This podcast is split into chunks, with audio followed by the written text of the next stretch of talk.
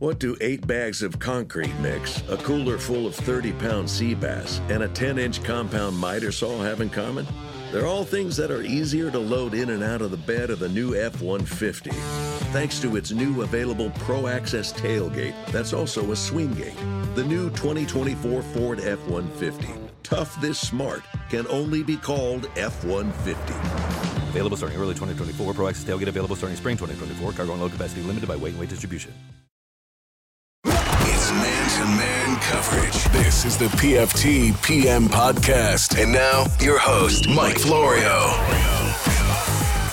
I was really upset when that press conference was conducted by Stephen Howe, the prosecutor, Johnson County, Kansas, said that he believed a crime had been committed, but there would be no prosecution because they couldn't prove conclusively who committed the crime. And then came that audio Thursday night.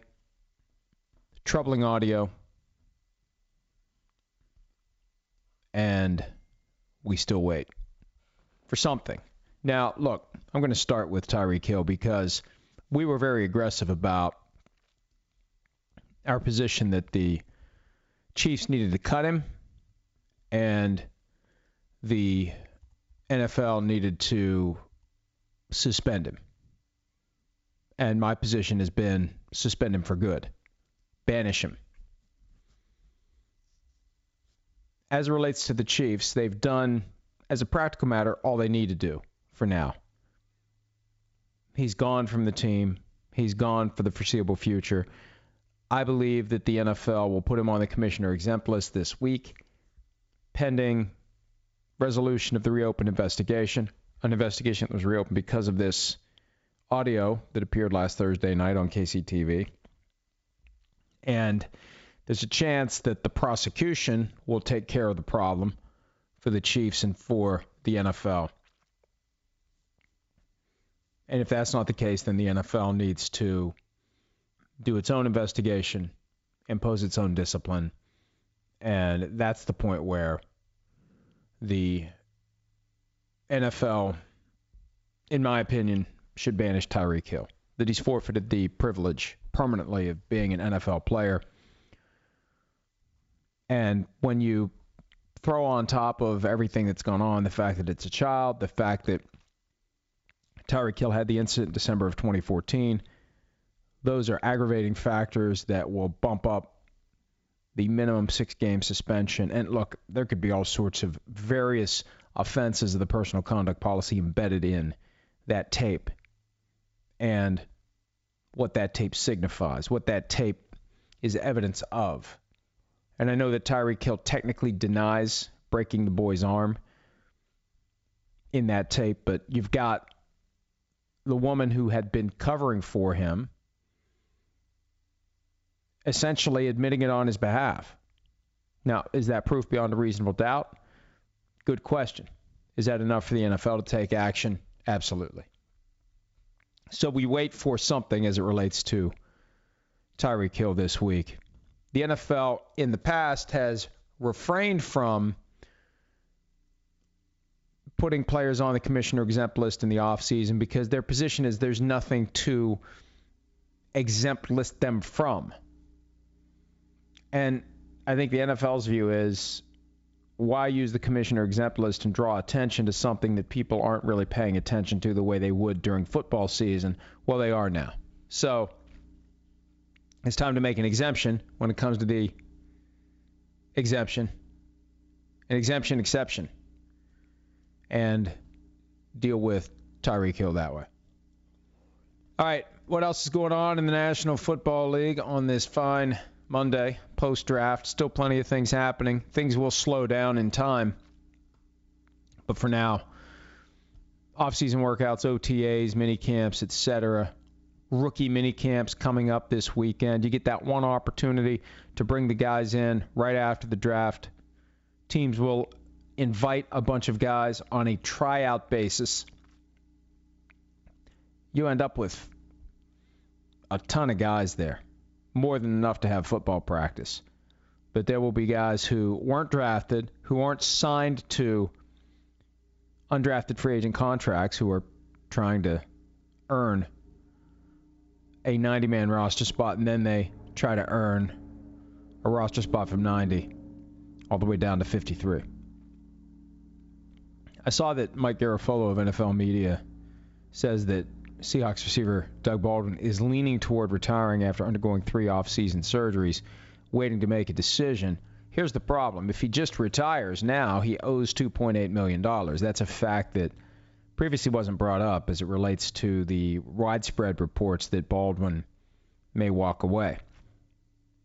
Now, if the Seahawks say you can retire, and we're not going to try to recover the 2.8 million in unearned signing bonus money, then it's no big deal.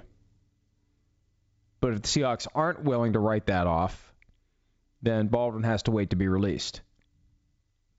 If he just can't go, fails a physical, whatever the case may be, ready to go but can't go. And there have been guys who have wanted to retire who have just retired when they could have just showed up and half assed it and gotten cut. And I wonder if there are guys who have showed up and half assed it and gotten cut rather than retiring because they they don't even want to go down that path of having to pay money back. But that continues to be a reality. It's been 20 years since Barry Sanders abruptly retired from the Lions right before training camp, and he was the first guy who had to pay back money, and people are like, "What?" Yeah, it's not free money. Signing bonus is not a lottery ticket. Signing bonus is payment in advance for services to be rendered. And if you don't render the services, you owe the money back. It's that simple. Speaking of money, Steelers taking care of Ryan Shazier. $473,000 salary paid to him this year, even though he'll miss the full season on the reserve physically unable to perform list. That means he's done and can't come back this year. Not that anyone thought he would come back this year. He's still holding out hope of playing at some point in the future.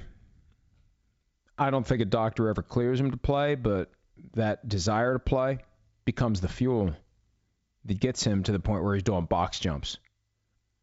And he's walking and he's running, and it's amazing recovery. I'll be stunned if he ever plays again, beyond stunned. Because I don't think there's any doctor that ever says, okay, Ryan Shazier can play. I watched Josh Rosen's press conference a couple of hours ago. Has a player ever become sympathetic as quickly as Rosen has? You know, last year there was that attitude that Rosen is kind of entitled, rich kid. God forbid he speak his mind. The robots need to just utter the the various collection of phrases like Woody in Toy Story. Pull the string. There's a snake in my boots. Rosen actually showed that athletes have brains and sometimes they use them. He got knocked for that by the football establishment. God forbid these individuals have independent thought and the desire to express it. It's hard to tell how good of a player he was last year because he was playing for a crap team. This year, it's going to be hard to tell how good of a player he is because he's going to be playing for a crap team. And next year, even with Rosen, the Dolphins could be bad enough that they're in position to take one of the top quarterbacks in the draft, and it's lather, rinse, repeat for Josh Rosen. But he's handled himself well. His press conference today, I thought, was impressive. He was baited into making a comment like he said last year when he wasn't picked. Nine teams made a huge mistake, and then he revised it to the teams that took quarterbacks. And somebody asked a clever question now, as a practical matter, because he went for a second round pick to the Dolphins via trade. Every team has essentially passed on him with the first round draft pick. And he said, I'd like to give you the quote you want, but for the most part, I'm going day by day. And he understood. And he smiled. He was respectful. We'll see how he does. And this notion of the Dolphins tanking, I know that it irks Brian Flores, the head coach, and Chris Grier, the GM. I know this, though. I heard and saw enough in Arizona at the league meetings to believe that Stephen Ross is on board with the idea that sometimes you just got to take your lumps. Sometimes you just gotta you just gotta lose to win. Now he didn't put it that way, but the resignation to taking your lumps in order to get better. We'll see. The plan may have changed. And it was a great move by the Dolphins. They gave up pick number 62 plus a fifth rounder next year to get the guy who was the top 10 pick in 2018. And there's going to be a lot of people rooting for Josh Rosen given the way he handled himself on his way out the door from Arizona to Miami. We talked today on PFTOT about the dynamic of players who have early eligibility for the draft entering the draft and not being drafted. 144 with early eligibility, 49 didn't go drafted, and those guys are all now SOL. Can't go back to school. There's a, a weird presumption that any player who would go back to school would somehow be better off the next year. There's a chance they've just reached their maximum football achievement and they're not going to be any better. Sometimes that extra year makes a guy drop. Drew Lock is a guy Simms believes firmly that if he had come out in the draft last year, he'd have gone higher than this year. Because the 2018 season, his team was crappy enough that people hold it against him. It's a shame that these guys can't go back and play more college football. But what happens is, and it's very simple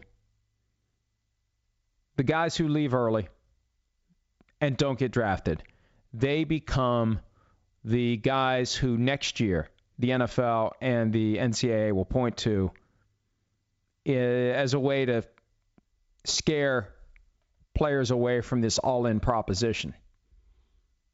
Where if you give up your eligibility, there's no turning back. Once you sign with an agent, it's over.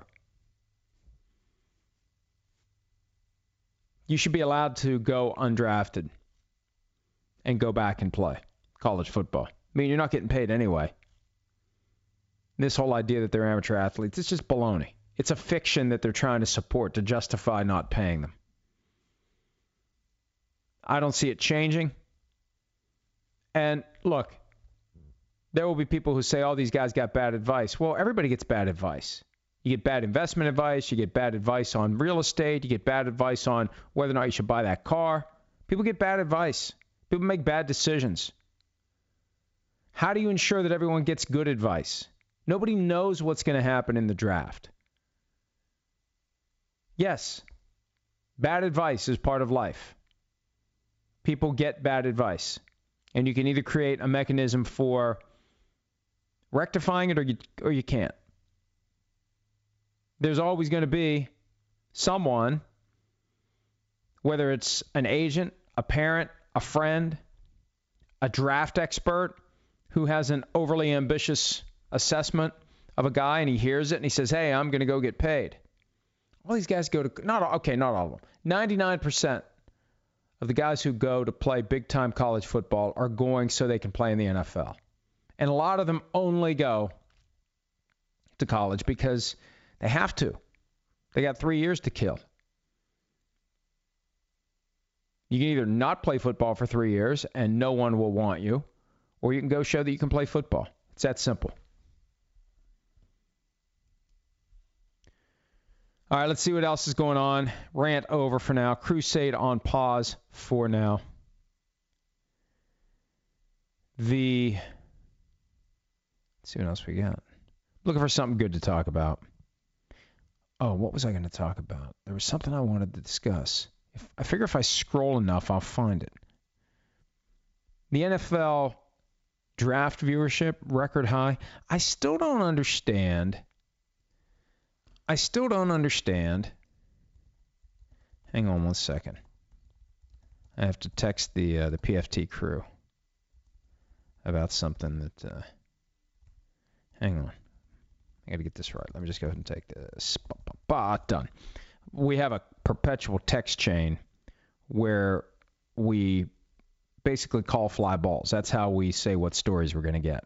It used to be email. Only earlier this year did we decide to go ahead and and turn it into text messages. So, like anytime I'm off the grid for an hour, I got 20 text messages, so I don't I don't know that this is the right approach, but uh, but anyway, I had to I had to let the folks know about uh, something that we had yesterday. So we want to make sure we don't cover tracks again. We don't want to cross streams. We don't want to write about things we've already written about. And every once in a while, I'll see something that's like, "Are you sure that that that's new?" Because we may have had it yesterday. It's hard to keep up with everything. It really is. That's the benefit of having six different people who are on this, seeing these things and and uh, you know can help each other out. So we don't bring you the same story on multiple occasions. How about Dave Gettleman? I just want to say a little about Dave Gettleman before we move on to answering your questions today, because there really isn't a whole lot happening, but I just felt like I had to do one of these today because, you know, when in Rome. Dave Gettleman's just got to let it go. He got him so so cranked up and twisted up on this Daniel Jones thing. Look, here's the truth on Daniel Jones. Because I don't buy this notion that he knows for a fact that two other teams would have taken Daniel Jones if the Giants passed on him at number six and tried to wait until number 17. I know for a fact, he says. The only way you know for a fact is if you're spying on somebody. Because nobody knows what any of these teams are going to do in the draft. Nobody knows. The only thing you know about the draft are the picks that were made. Nobody knows what's going to happen. But here's the problem.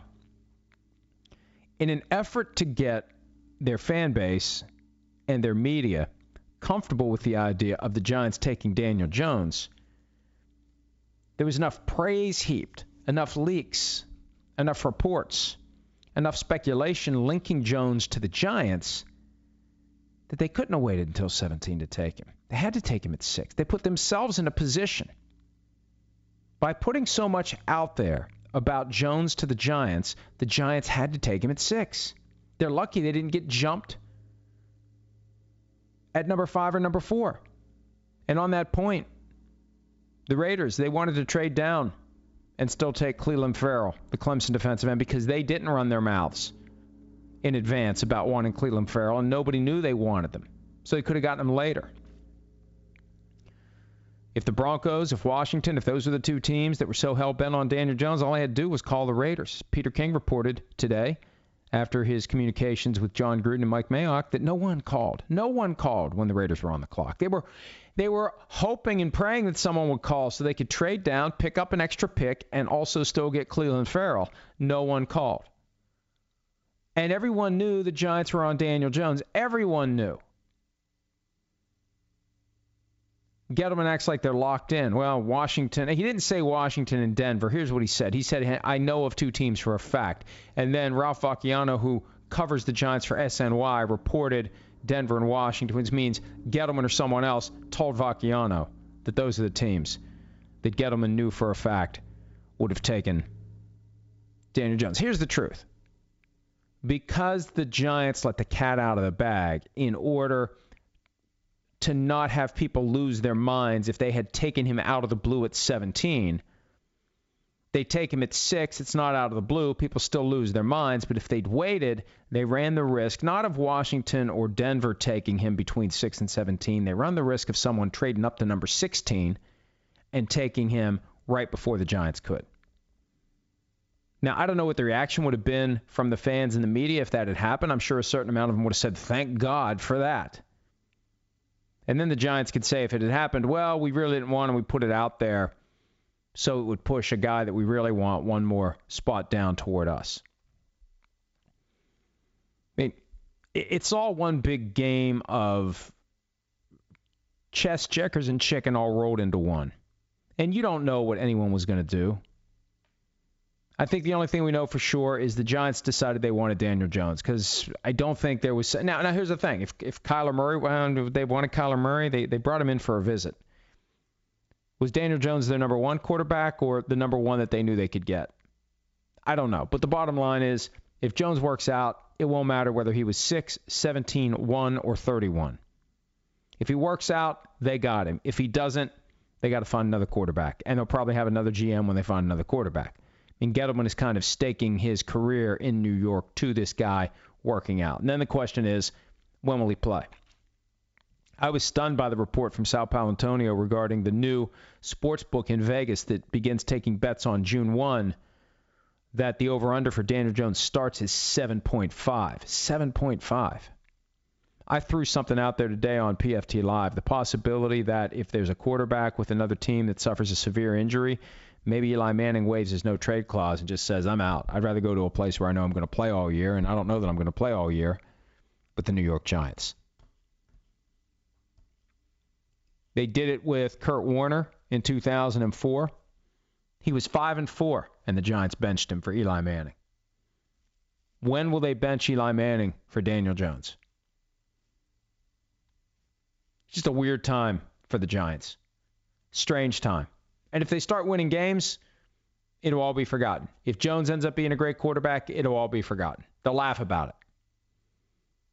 But the Giants are just in a weird posture where they don't want to have to answer to fans and media, but they know they do have to answer to fans and media.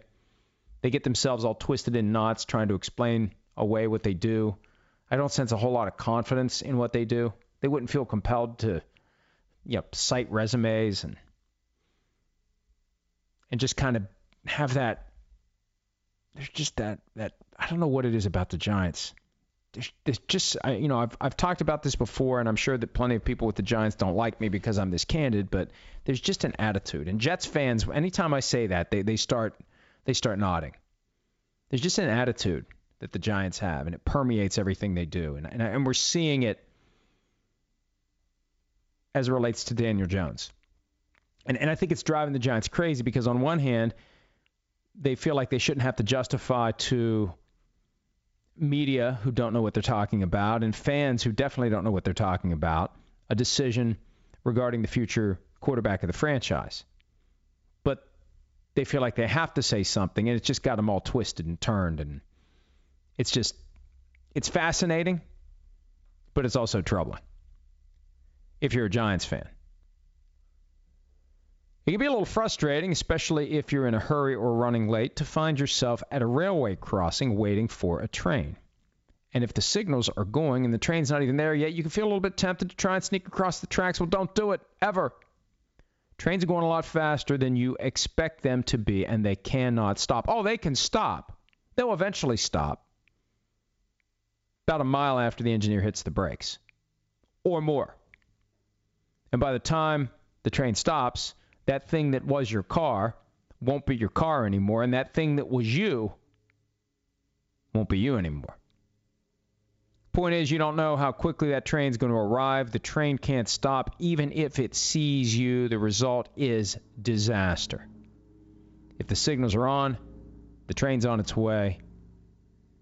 And you just need to remember one thing stop because the trains can't. That's a message from our friends at NHTSA. All right, time to answer your questions. I have a feeling there are a bunch of them because we haven't had one of these in a couple of days. Let's see what we have here. And I always look forward to this because it gives me ideas for talking points, it gives me ideas for things to write about, it gives me ideas for things to wedge into the outline for PFT Live or PFTOT. So I appreciate all of the input. Let's go. PFTPM Posse. We always talk about the franchise tag is bad for vets, but aren't compensatory picks worse because so many teams won't sign free agents for more than the minimum until after May 7. Compensatory picks plus the wage scale is killing the NFL's middle class and screwing vets. How does the PFTPM posse fix this? Well, I agree with you. This whole notion of compensatory draft picks and teams want to lose more than they sign, so they get extra draft picks and they have young, inexpensive players that they can squat on for four years. Yeah, there's there's something to that and that causes teams that are smart and understand how the compensatory pick process works to not go out and sign veteran free agents. That's part of the problem. Absolutely. Now, the franchise tag isn't as bad for veterans as it's made out to be because a lot of times the value of the franchise tag in a given year outpaces the market. And also, we've seen examples of how the franchise tag can be weaponized by the player back against the team. That franchise tag was part of the leverage for Russell Wilson to get his $35 million a year deal. It's already been two weeks since that happened.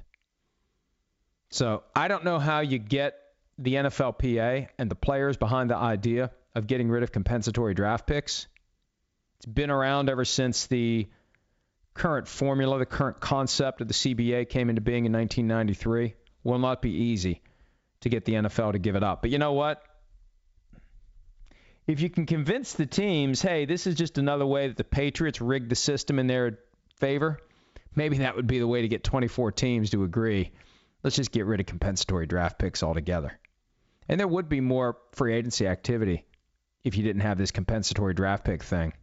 Be good for everybody. Be good for the league. Be good for the players. Be good for the media. You would see teams jump in that otherwise would wait. Question from SJP490 With CBA talks started, could the NFLPA negotiate with the XFL and anyone left over from the AAF to form a joint venture to stage exhibition games during the NFL season with NFL stars as a counter to owners locking them out? Infrastructure is already in place to hold and air games. Yeah, look, I've been talking about this for a while now. The, the only way that the NFLPA and the players have true leverage – and can fight fire with fire against the owners is to be ready to play their own games. And if you wait until a work stoppage begins to begin to throw together plans to do that, you've already lost because the NFL already has everything in place. They just have to get 53 different guys to wear the uniforms. That's all they have to do. They got the training facilities, they got the schedules, they got the TV deals. We saw it in 1987. I watched those games. And it reinforces the concept, as explained separately by Jerry Seinfeld and Billy Crystal, that when it comes to sports, we're just rooting for the laundry anyway. The only question is who's in it. And yes, the XFL could. And I asked Oliver Luck about this a couple of weeks ago. Remember, we interviewed him in the aftermath of the demise of the AAF. And and I asked because people ask me, hey, could the XFL align with the NFLPA and move a season, do a bonus season in the fall of 2021? I think it would be 2021, yes. And stage games with NFL players. And Luck said that's way too premature, and I can't imagine uh, the XFL ever doing that. And good luck putting those games on broadcast TV because the networks out there either televise NFL games or they'd like to. Who are you going to find that's going to stick their finger in the eye of the NFL by televising games featuring NFL stars who are currently locked out or striking from NFL teams? And that's where the money is. The money's in the TV deal. I mean, maybe Google or Netflix or Facebook or somebody would set it up and do it. And here's the other thing, too. What if it ends? What if it ends? You'd almost need to have the players commit to a full year. But that would be the kind of thing that would get the NFL's attention. But I don't know that the players would ever have the will to do it. I, have said, especially as it relates to the criticism that gets directed at us for pointing out that guys don't show up for voluntary offseason workouts, that people think we shouldn't mention that because they're voluntary. Like it's not news that the guy's not there because he doesn't have to be there. So if he's not there, it shouldn't be mentioned. It's just a stupid argument. I've said time and again if the NFL players really wanted to make hay and get the attention of and scare the owners, they should all walk out of the offseason program. All of them. Problem is, they can't get them to do it. There's too many guys who would cross the informal picket line because their attitude would be, hey, if you idiots want to leave at a time when we're competing for roster spots, go ahead. I'll stick around. And uh, they'll remember that when the time comes to decide who makes the team and who doesn't.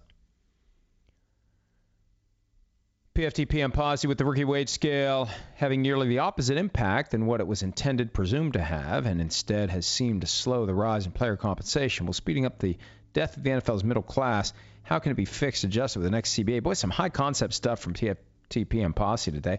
How do you fix it? You, you, you, you say let's go back to the way it was prior to 2011, where it costs a hell of a lot more to sign these rookies. But you know, it's hard as a theoretical matter to get older players to understand how it helps them to have young players making so much money. What they need to have is a system where if you are drafted and you're good, you unlock a greater degree of compensation. You get paid the way you would have gotten paid under the old CBA pre 2011. If you're a bust, you're stuck with the base amount under the rookie wage scale. If you're good, you get what you would have gotten. That was the concern I had. I remember interviewing the commissioner in 2010 for the one and only PFT season preview magazine. And I asked him point blank, look, and this was before the rookie wage scale. This is something you've been advocating. That's fine, good, whatever. How do you ensure that the players who aren't busts, who deserve to get paid, deserve the money that they should get under the rookie compensation system, how do you ensure that they get what they deserve? And the commissioner's position was, well, the teams will take care of them. Well, sometimes they won't. Sometimes you have Jadeveon Clowney, who plays out his entire five-year contract and is now operating under the franchise tag. There's no guarantee that a team is going to do anything about it because there's there's nothing to force them to do it. That's why I've been a big proponent of holdouts by guys entering the fourth year of their rookie contracts because after year three, you're eligible for a new deal. I've been a proponent of great players on a team that is heading to the postseason. Let's play this one out. Patrick Mahomes. He's eligible for his second contract the moment the 2019 regular season ends. What if he says to the Chiefs that Monday, I'm not playing in the playoffs unless you sign me to my second contract and here's what I want, period. Now, look, they could punish him under the CBA. We went down this road before as it relates to Le'Veon Bell. He could be suspended for conduct detrimental to the team. It would be a big mess. But the bottom line is he could just say, I'm not playing. He could refuse to play.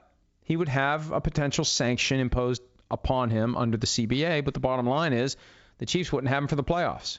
Now, he also would make a lot of enemies very quickly in Kansas City. But boy, I long for the day that one of these guys just plays hardball the way that owners do all the time. And I can understand why they're afraid to do it. There's certain lines you can't cross because you do rely upon the fans liking you. And if you are all about getting paid, the fans who are making far less than you're making, even though you deserve every penny you're getting, they're not going to support you the way that they could, the way that they should. K. Stees 13. Mike, I think you should reassess your position about banning Tyreek Hill from the NFL. What he did was abhorrent, but banning him for life would likely make the domestic situation around Espinal and his son worse. Punishment should be harsh, but cutting ties with the situation doesn't protect Tyreek Hill or his family. I, I look. I think that whether or not and this argument came up when the facts first came out, when the investigation first kicked in, and the discussion was had regarding Tyreek Hill and the possibility that his son's arm was broken. And I said at the time, if Tyreek Hill was involved in breaking his son's arm, he should never play in the NFL again. And someone came at me on Twitter and said, basically, he ha- he he needs to be able to make a living for his family and for his son. And this is kind of a twist on that same argument. If you punish him too hard, he's not going to have money and it's just going to make things worse. And people need to have a right to earn a living. Well, you do have a right to earn a living. Every American citizen does. You don't have a right to earn a living in the National Football League. And remember this this is the point that gets lost. And I've been trying to bang on it as much as I possibly can. 1,696 jobs available in the National Football League on regular season rosters 53 per team, 32 teams. That's 1696. That is a finite number. For every guy who is given a second chance and gets one of those jobs, there's a guy who loses his first chance who never did anything wrong. Because if you're going to put Tyreek Hill back on a roster, let's say he's suspended for a year and he comes back and the Chiefs reinstate him and he's good to go. Somebody who otherwise would have made that team for 2020 doesn't make that team. Oh, but he'll get picked up somewhere else. Okay. He'll get picked up somewhere else and he'll take a roster spot from somebody else who otherwise would have made that team. And that guy will end up out of a job. Oh, well, he'll land somewhere else. Well, yeah. And eventually you will get to the point where there is one more guy who is unemployed, and chances are that guy's never done anything wrong in his life. That's the thing we have to remember about the privilege that is playing in the National Football League, and it is a privilege. Now, I understand that talent rules the day, but this idea that we need to keep Tyreek Hill employed in the NFL, otherwise things will get worse for him and the mother of his children and his children. There's a point where the NFL is not responsible for that. Now, I firmly believe, I don't know this, but I believe that the NFL and specifically the Chiefs have gone slower on Tyreek Hill than they did with Kareem Hunt because I don't think it's unreasonable to be concerned that a combustible situation between Hill and Espinal becomes much more combustible. If Tyreek Hill would have been cut by the Chiefs in the immediate aftermath of that audio coming out, because I'm sure Hill was just beside himself. That Crystal Espinal would record that. Sneaky. Double cross. Of course he's upset. And then if that quickly becomes Hill not being asked to stay away from the team, but being cut, that inflames the situation. But I do not believe, do not believe that Hill should get another chance. He got his second chance. See, here's the problem. And this is why I reacted the way I did on Thursday night. Tyreek Hill pleaded guilty to choking and beating Crystal Espinal in December of 2014 while she was pregnant with this three year old son who's at the center of the current controversy. It happened in December of 2014. Hill eventually pleaded guilty to it. Gets into the NFL, fifth round draft pick. Even though he wasn't suspended by the NFL, he would have been drafted a lot higher than the fifth round. So he has suffered a consequence in a roundabout way. He would have been at least a second round or maybe higher if he stays at Oklahoma State and none of this ever happens. But when he comes to the NFL and immediately makes a splash as a rookie, great return man, a lot of potential as a receiver. And then 2017, great potential as a receiver and an all around offensive weapon, running the ball, catching the ball, drawing attention when he takes off down the field, opening up the offense. And then you throw Patrick Mahomes into the mix in 2018. Between his arm and Hill's feet, you got to cover every inch of 100 by 53 yards. Puts a lot of pressure on the defense. And Hill keeps getting better and better. Chris and I, at one point during the regular season, argued that Tyreek Hill's the best receiver in the NFL because it's not just what he does, it's what he does to a defense. But to get to the point where we celebrate Tyreek Hill, we had to suspend disbelief and convince ourselves that the guy who did what he did in December of 2014 isn't the guy who's wearing number 10 for the Chiefs and capturing our imagination with all the things he can do on the football field.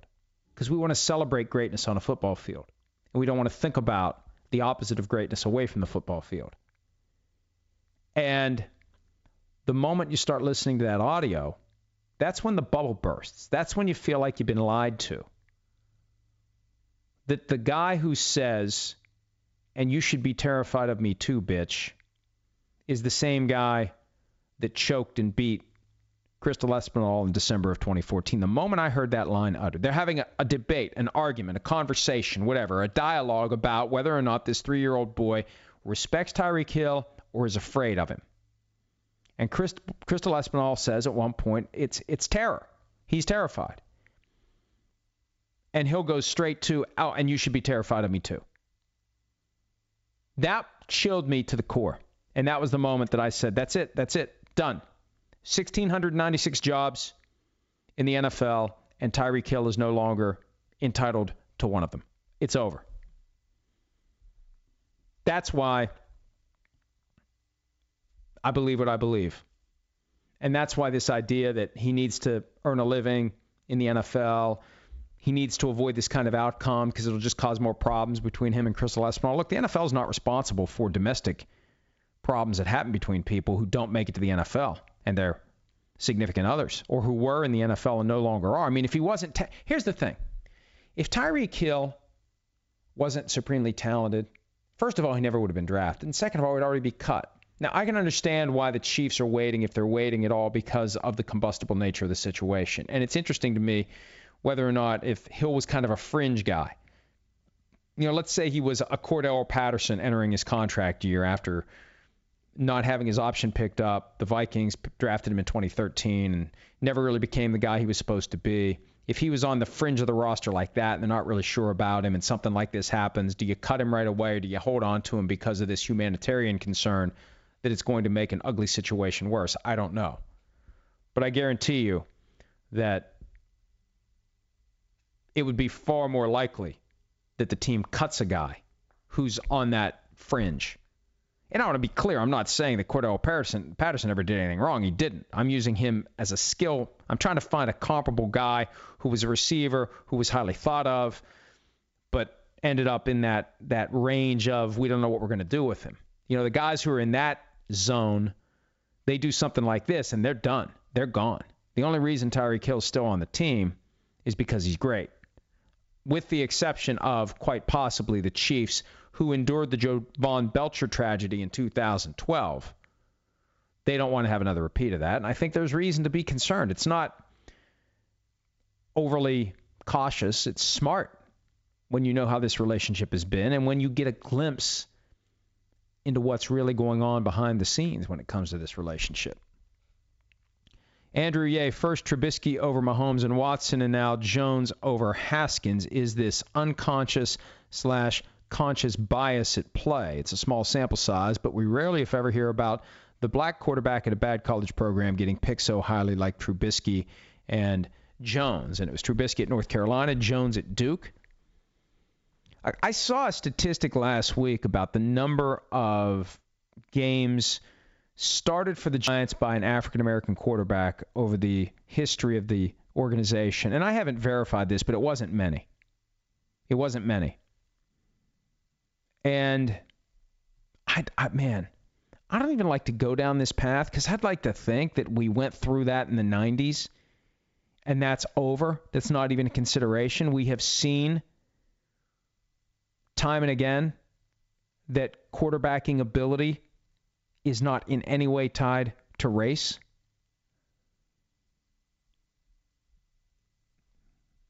And you know what? Hey, I look at it this way.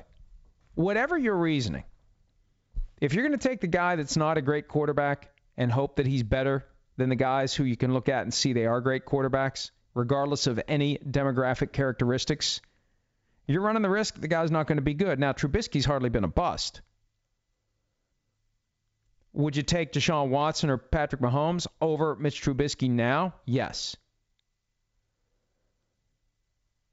Whether or not you take Dwayne Haskins over Daniel Jones, that remains to be seen. And like Dave Gettleman said, we'll see if I'm crazy in three years. Oh, yes, we will. Although that's not stopping people from passing judgment on Dave Gettleman before the three years expires.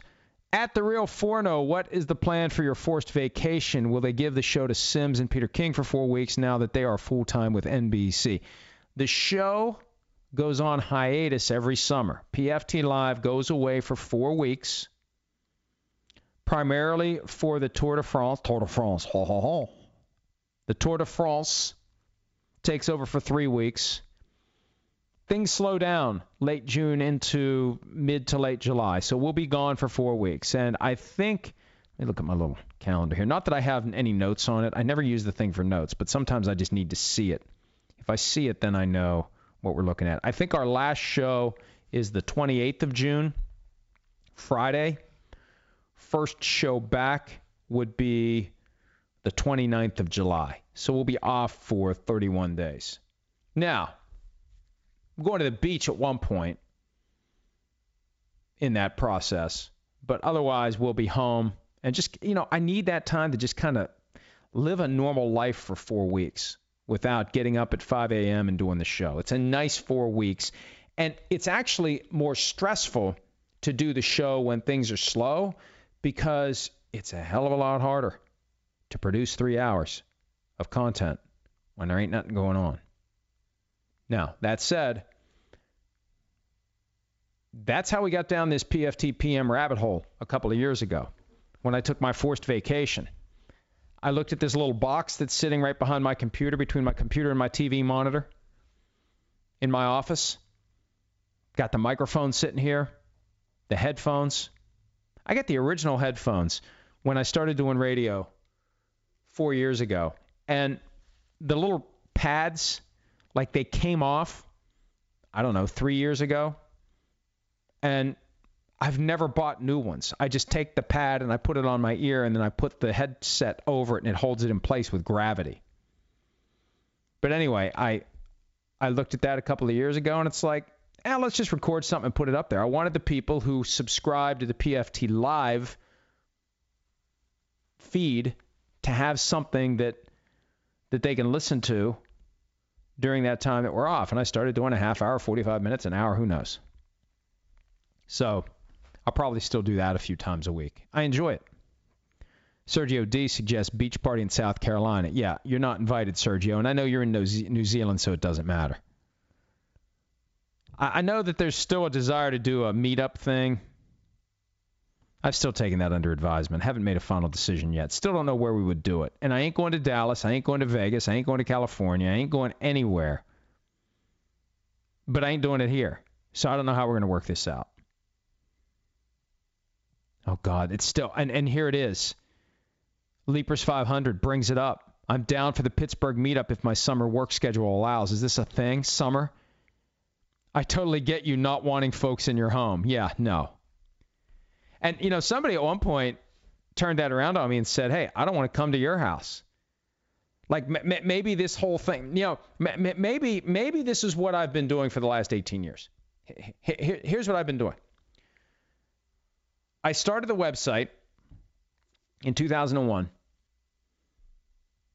and worked on the website every day while also practicing law, gradually building and building, making no money, but just doing it because I liked it. Hearing that there were people that were actually reading it, people in the NFL, getting input from fans, and I could see the traffic was going up and up as we put more into it and eventually starting to make some money. So I spent a little more time into it and began to do more and more and tried to do different things with audio. We were experimenting with podcasts back in 2003, 2004.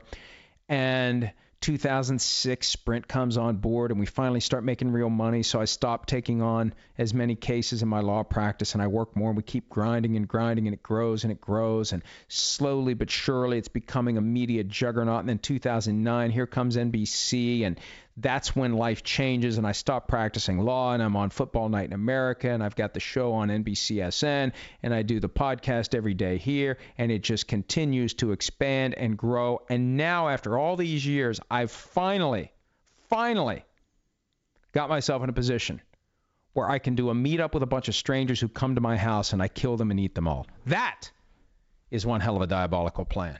That is a commitment to the long term craft necessary. God. Anyway, I don't know what we're going to do or if we're going to do anything. I've toyed with the idea of trying to do something that maybe was sponsored because, hey, folks, let me tell you something. If I'm going to do this, I'd kind of like to make some money off of it.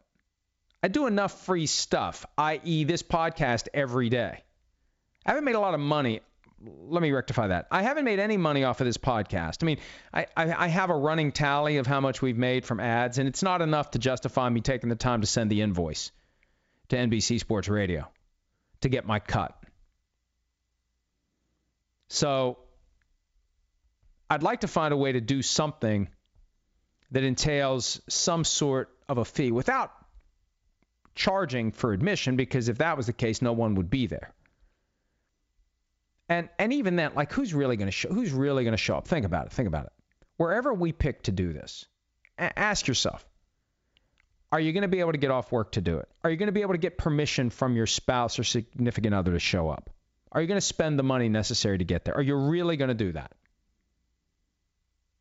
That that's why I mean, somebody suggested Dallas, like this confluence of this guy's in town and this guy lives there, and yeah, it's it's not practical, especially if I want to get paid. Sergio D, if a player gets a multi year suspension, does their contract remain part of the salary cap? Are there circumstances where a contract is removed from the cap? What if, God forbid, Russell Wilson was hit by a bus tomorrow? Look, I, if Russell Wilson is hit by a bus tomorrow, the Seahawks are in the same predicament Washington's currently in, where they're paying injury guarantee to a guy who can't play. And that's one of the reasons why I think Washington went with a rookie quarterback. You can get him cheaper, a lot cheaper, while you're paying off the balance of Alex Smith's injury guarantee. And I think he's off the books after 2020, but that's two years of Alex Smith getting paid and not being able to play. I don't think there'd be any cap consequence for the Chiefs if Tyreek Hill can't play. That's the least of their concerns. The real question is at what point do they turn around and affirmatively impose punishment on teams that give players second chances and those second chances blow up and you take away draft picks? When will that ever happen? Will it ever happen? I think it should. I just think that it's one thing to say they should do it, it's another thing to come up with a formula that will work because I'm not sure there's a formula that will work because then it becomes even more political. If you know that cajoling the league offense into suspending an Ezekiel Elliott or suspending who else was suspended recently? Isn't it amazing how we forget this? How it all just kind of blurs together. But if you can get the league to suspend a guy and that means his team ends up losing a third round draft pick or whatever the case may be, it it the the the sport is too competitive to not incentivize owners whispering to the commissioner about what they want and then a process that should be about fairness and right and wrong ends up being based upon who's got the most power behind the scenes and who can make the best case. Just like the the second New England Patriots controversy, Deflategate, the belief that that was fueled by a lingering belief seven years after the fact that the Patriots didn't get enough of a punishment for Spygate. So they get hammered for Deflategate because pa- people in powerful positions lobbied and lobbied and lobbied. So that that's my concern about that. But they need to do something. At the CJ Newman, does this Josh Rosen move motivate Ryan Fitzpatrick to lose the spare tire he acquired in the offseason from eating cake? Yeah, I mean, hey, competition's on now. Fitz has got to get himself in shape. Fitz has got to try to win the job. But don't we see this every year where there's a guy who signs with a team as a starting quarterback who ends up being supplanted by a younger player? Usually it's through the draft. Now it's through trade, Josh Rosen. But Teddy Bridgewater said no to the Dolphins. Who else said no? Why am I blanking on the name of the Tyrod Taylor or Tyrod Taylor? I couldn't remember either. Tyrod or Tyrod. Tyrod Taylor said no and signed to be a backup in LA to the Chargers. Either guy would not be happy right now. And I don't know how happy Fitzpatrick is, but he may end up on the bench. Dean Osborne, 42. Do you think that Gettleman really knows what he's doing, or is he just making it up on the fly? Let me give you another explanation. I think Gettleman is doing what John Mara wants him to do, and he's taking the flack for it.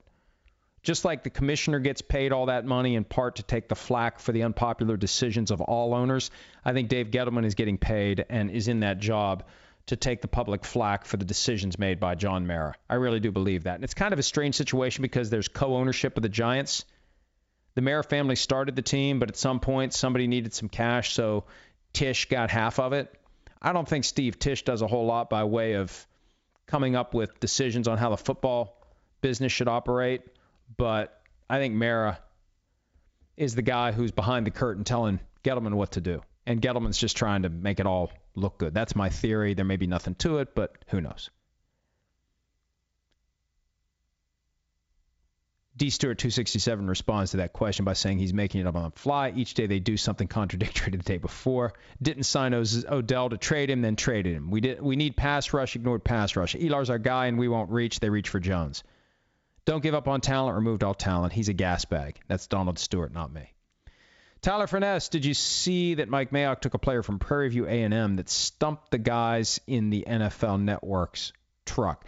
I I know that, and this was kind of weird.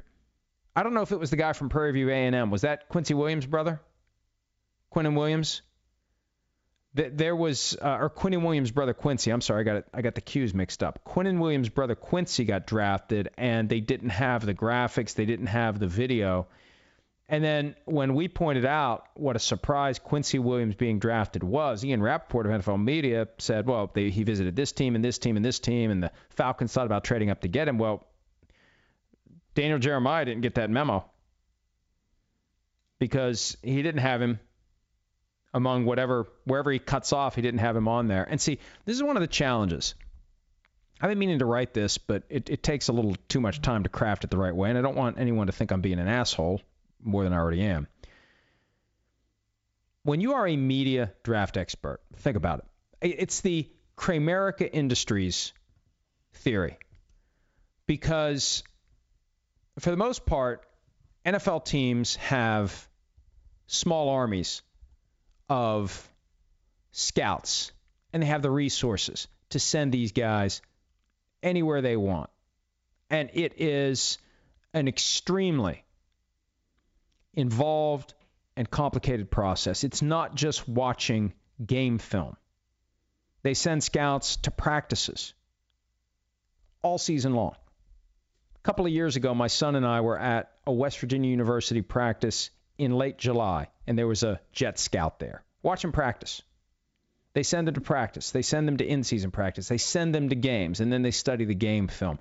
They scour, scour for anything and everything. What will the coaches say? What's the strength coach say? What do their friends say? What does the person at the counter at the convenience store across the street from the guy's apartment say? What kind of guy is he when he comes in? Is he rude? Is he nice? The teams have the incentive and they have the ability to cast a very broad net. The media draft expert, for the most part, now I know that ESPN's got Scouts Inc., whatever that is, behind Kiper and McShay, but I don't know that they're. I, I doubt that out on the scouting trail, you got scouts from the Jets and the Saints and the Falcons rubbing elbows with guys from Scouts Inc. I just think they have a greater network of people who watch film and or gather information from teams. For the most part, the media draft expert, and this is why I call it the Kramerica Industries example, the media draft expert is nothing more than a solitary man with a messy apartment which may or may not contain a chicken. It's one guy working alone. He doesn't even have Darin the intern. It's one guy watching film. So, how in the world does one guy watching film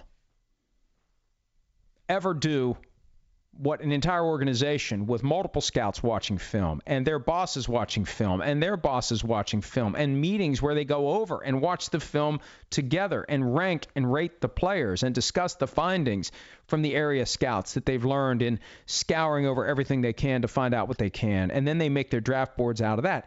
The teams are going to have better draft boards and the teams are going to uncover guys that the solo draft expert working in a messy apartment that may or may not contain a chicken, that person's going to miss some folks. And that's where you have to be diligent. It's not just grind and grind and grind on film, it's talk to people that you know in the league. And it's always hard to get people to be honest with you about who the prospects are, but who should I be watching? Hey, Phil, I'm trying to figure out my safeties here the top 10 safeties. Who are the safeties I should really be paying? Here's here's what I got. This guy, this guy, this guy. Is there missing? Well, how about that guy? You know what? This guy, mm-hmm. and and even then, it better be people you trust, because they can mess with you. And hey, the Raiders kept their desire to draft Clelin Ferrell quiet in large part because Mike Mayock wasn't available to the media. Mike Mayock was available to exclusively the Raiders. So it won't surprise me when the truck gets stumped. It won't surprise me when the individual draft expert gets stumped because the draft expert is at a major disadvantage. Now, look, they do the best they can with what they have, but the reality is they don't have much. Pip Greville says, just want to let you know, you're still on Sky Sports in the UK, not every night, but usually three or four days. Sky Sports USA was a pop up channel just for the few weeks before the Super Bowl. Now you shuffle between a couple of their other channels, but it's great to have you on TV. It's great to be on there. And we've adjusted. I no longer say when I say hello to our friends in the UK watching the program on Sky Sports USA, I'm just going to leave it at Sky Sports. Because I, I understand now, and I saw somebody sent me a picture of like the guide that shows us on different channels there. So, hey, that's good. We appreciate the relationship with Sky Sports, and we're glad to serve the folks in the UK. Another one from Pip Gravel. Don't you think Pat McAfee was brilliant at the draft? Maybe we should start a people's campaign to get him the MNF job. That would be awesome. Yeah, that's kind of, I don't know if you're being sarcastic. That one's kind of out there. He's trying his damnedest to get that gig. And I thought he was spectacular. He's got that that wrestling announcer vibe, that Michael Buffer thing. When I'm on his podcast, here's what happens. He sends me the number by text. I call the number. And when the phone picks up, there's not a hello, we'll send you right in. There's not a, oh, hello, yes, hi, yes, uh, just a few minutes here. They're, they're going to be taking a break. They'll do your segment next. As soon as the phone answers, he launches straight into this long, extended introduction, which is just awesome. He really is good. He's got great command of his voice.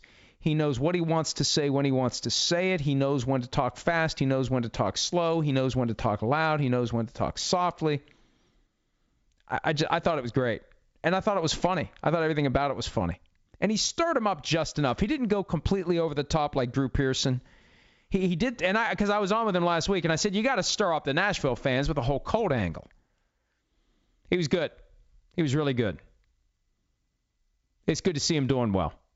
You know, you rarely see a kicker or a punter make a dent in the media. I know Jay Feely's done some good work, but McAfee's taken it to a different level.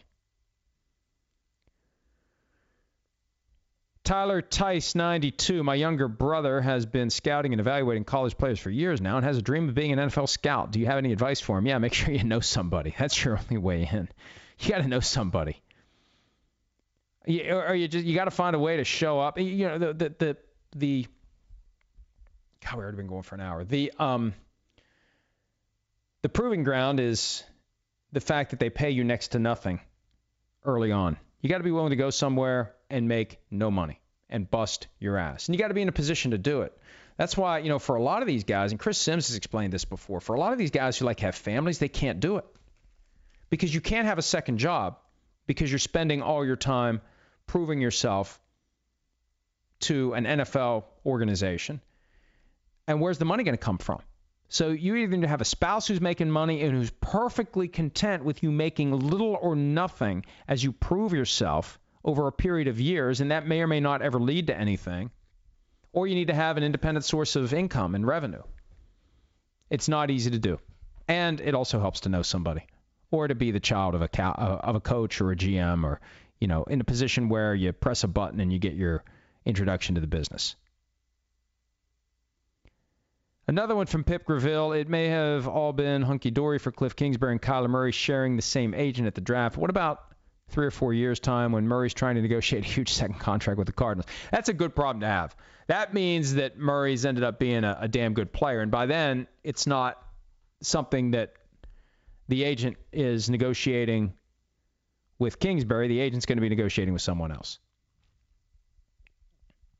Leapers 500, do you feel the NFL is tolerant or was and had to be dragged into the late 20th century on domestic abuse because it had more of an old school culture and mistakes these awful crimes as part and parcel of discipline or keeping your wife in line. I, I, I don't I don't know about that. I just think a lot of this stuff is hidden. When you listen to the Tyreek Hill audio, this isn't the guy who's walking around the facility at Kansas City. I know that much. That they were stunned by what came through. Yeah, that's how these guys are, right? Out in public, they don't act like that. They act like that at home because it's about power. And it's about showing that you have power and acting on it, unfortunately. It's a societal problem, and it's not football, it's not basketball, it's not it's it's just societal. And if you have enough guys like the NFL with 1696 players, there's going to be guys who engage in domestic violence. And hopefully in this day and age we're all more cognizant of the warning signs and we're all more willing to take action when we think something like that is going on. Another one from Leapers 500. I know constitutional law wasn't your forte, but is the oh god. Is the president likely to prevail on a pretextual claim that he can simply ignore all the subpoenas of a Congress that he deems irrelevant to their work? I find these areas tricky, but that seems absurd. Look, I I I've been paying less and less attention to it because I think if you end up being obsessed with it all the time and watching for every turn and twist. And, and first of all, you're playing into the hands of the cable news channels because that's what they want you to do. They want and they revel in this never ending source of drama, drama, drama, what's happening next. And, and look, there'll be a flashpoint from time to time that I think requires us to pay attention. It's part of our civic duty. But the daily drip, drip, drip of this subpoena, that subpoena, this fight, that fight, this press gaggle with the president, that press gaggle with the president, this rally from the president, that rally from the president. I don't know how you function as a productive and happy member of society if you are constantly dialed in to the never ending news cycle, which it's constantly news, but it never goes anywhere. And I don't know, has it always been this way and we just don't pay attention? Is it that we've all been anticipating some sort of a climax? This is all building towards something and that something is never going to happen but for the 2020 election? Is that where this is all heading? And I just feel like the like the election process never ends. At what point is it going to be one presidential election ends and the next campaign begins the very next day. I think they take like a three month break. And then the planets start lining up. And look, whatever you believe, you believe. It's a fascinating exercise in human dynamics. But I look at all the Democratic candidates, and it seems like every week there's another one. And we're still fairly early in the process.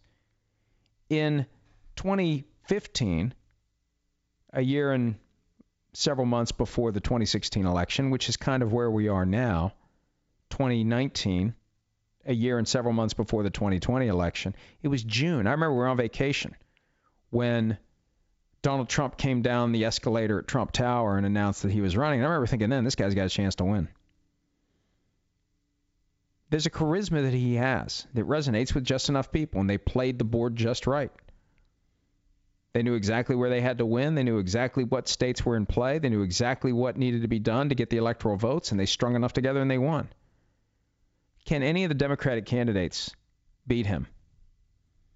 There's an argument to be made that any can, that the next election will be all about a referendum on the current president, but you know, maybe that happened in November of 2018. Maybe that was the soul cleansing vote.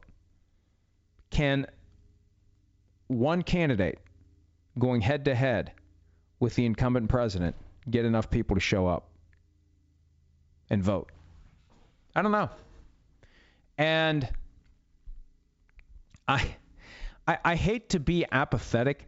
When I was practicing law, I had to be political on a local and state level because the political system has such influence on who the judges are that handle cases, and who the judges are goes a long way toward whether or not your clients are going to get justice. Because who a judge is, what his or her background is, what his or her political beliefs are, what his or her ambitions are for higher appointment by presidents of a certain political background, goes a long way toward determining how hard or easy it's going to be to get justice for your client. So I had to be very political when I was practicing law, and I hated it.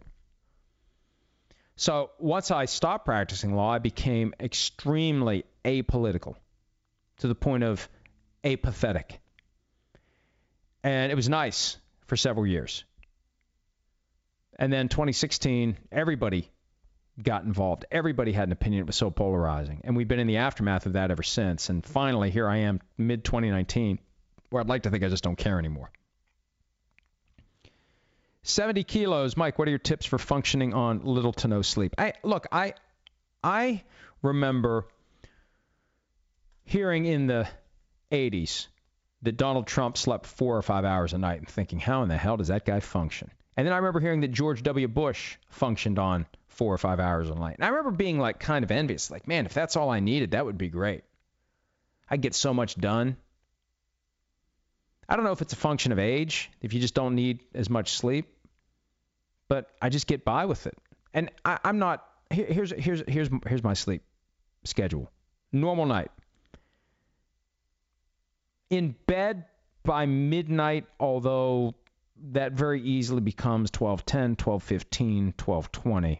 I try to get lights out, phone off by 12:20 because it's 5:20 when that alarm goes off.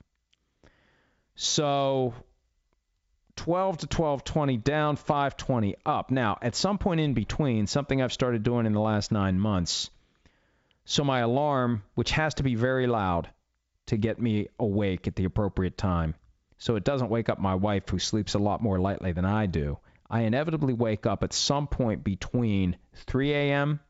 and 5 a.m. When that happens, I get up, I walk down the hall, and I crawl into bed in one of the guest rooms that we have. And second sleep, right? I get to sleep and then I take a nap. Now, the problem is like on a Monday morning, Peter King's column's up, so I read the damn thing, and then I lay there this morning awake. It's like, just get up and go to work. You know, that don't you hate that feeling? Where you're laying in bed, it's like, oh, I got 45 more minutes yeah, but I'm not. I'm not. I'm not. I'm just laying here. What do I do? And then you finally fall asleep for like 10 minutes, and the freaking alarm goes off, and you wish you had just gotten out of bed. But anyway, I get. I try to get five at night, and then I try to get another one during the day. And I don't know that that's healthy. I don't know that that's effective. Would it be better if I just got straight six hours? Probably.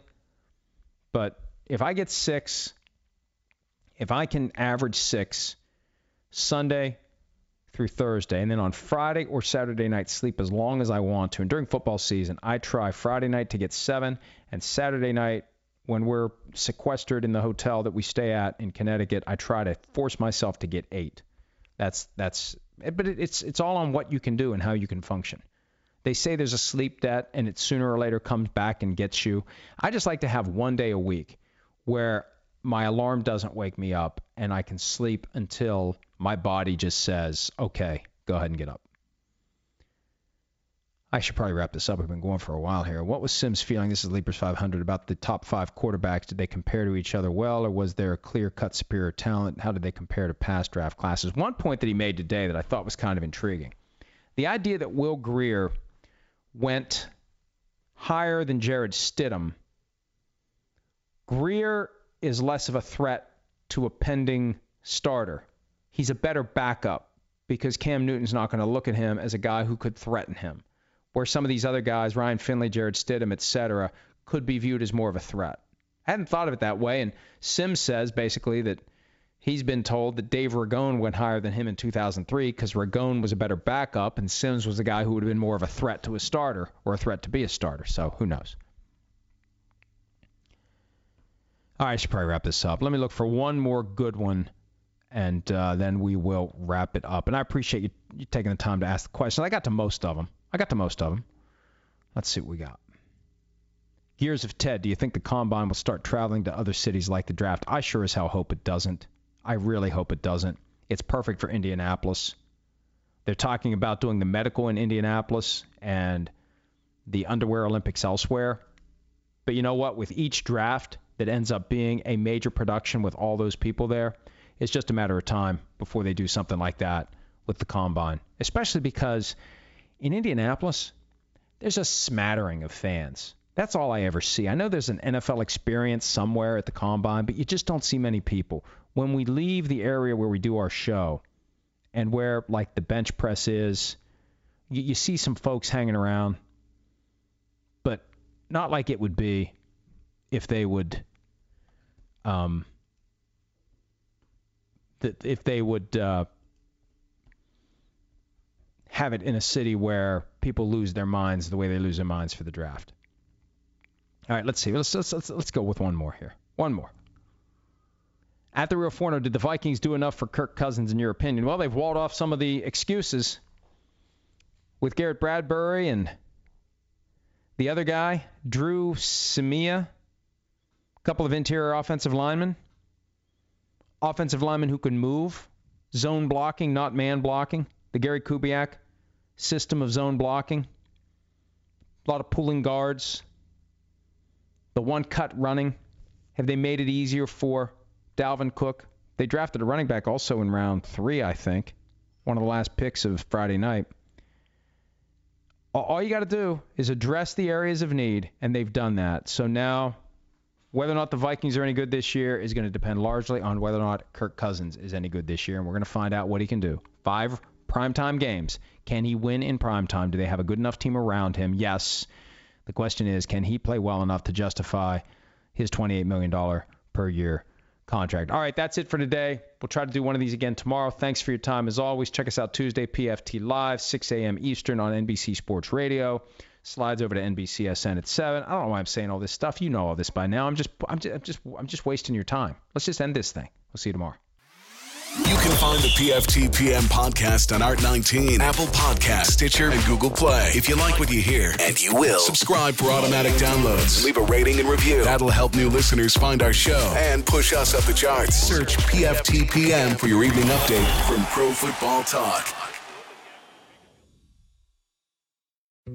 Dietz and Watson's been making meats and cheeses the right way since forever. What's that mean? It means never cutting corners, ever. It means cooking, not processing. It means our Virginia brand ham that's cooked to perfection, then twice baked to layer the flavors. It takes more time, but you can taste the difference. We come to work every day to do it the right way, even if it's the hard way. Because if it's not right for us, it's not right for you. Dietz and Watson, it's a family thing since 1939. What do eight bags of concrete mix, a cooler full of 30 pound sea bass, and a 10 inch compound miter saw have in common? They're all things that are easier to load in and out of the bed of the new F 150. Thanks to its new available Pro Access tailgate, that's also a swing gate. The new 2024 Ford F 150. Tough this smart can only be called F 150. Available starting early 2024. Pro Access tailgate available starting spring 2024. Cargo and load capacity limited by weight and weight distribution.